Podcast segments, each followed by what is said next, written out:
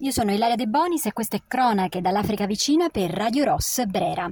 La notizia che tutti aspettavamo ma che non pensavamo potesse arrivare a così stretto gi- giro di posta è invece giunta non più di un'ora fa Patrick Zaki è libero, eh, il presidente dell'Egitto eh, Al-Sisi ha concesso la grazia.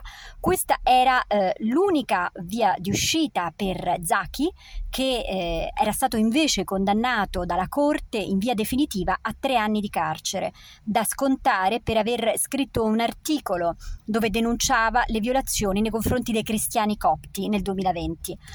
Allora, cosa succede? Eh, il, l'unica possibilità eh, per, per Zaki sarebbe stata quella appunto della, dell'atto di clemenza da parte del presidente e proprio eh, durante la giornata di oggi si erano eh, avvicendate eh, veramente di, moltissime, eh, moltissimi commenti eh, de- delusione, di delusione, di eh, pressione nei confronti di Al-Sisi affinché potesse veramente concederla. Eh, L'Egitto era già sotto, eh, sotto, la lente della comunità internazionale, ma non solo, anche all'interno dell'Egitto stesso eh, si era scatenata eh, la eh, corsa a, agli appelli per Al-Sisi affinché concedesse eh, questo unico atto di clemenza che era mh, possibile in capo al presidente. Eh, quindi probabilmente Al-Sisi si è sentito eh, pressato all'interno e all'esterno del paese e ha dovuto cedere. Questa è eh, la, l'ipotesi più, più verosimile e più accreditata. Comunque, pochi minuti fa è arrivata la notizia da parte, è stata data la notizia da parte degli avvocati di Zaki.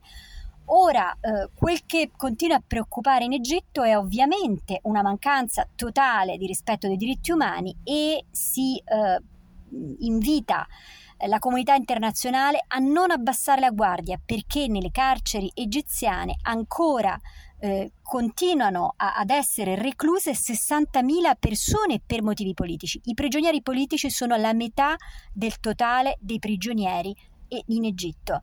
Eh, 120.000 persone sono in carcere per, motivi, per più svariati motivi di, eh, legati alla criminalità, ma 60.000 per, motivi, per, per aver espresso delle opinioni politiche. Quindi questo è il dato veramente grave attualmente.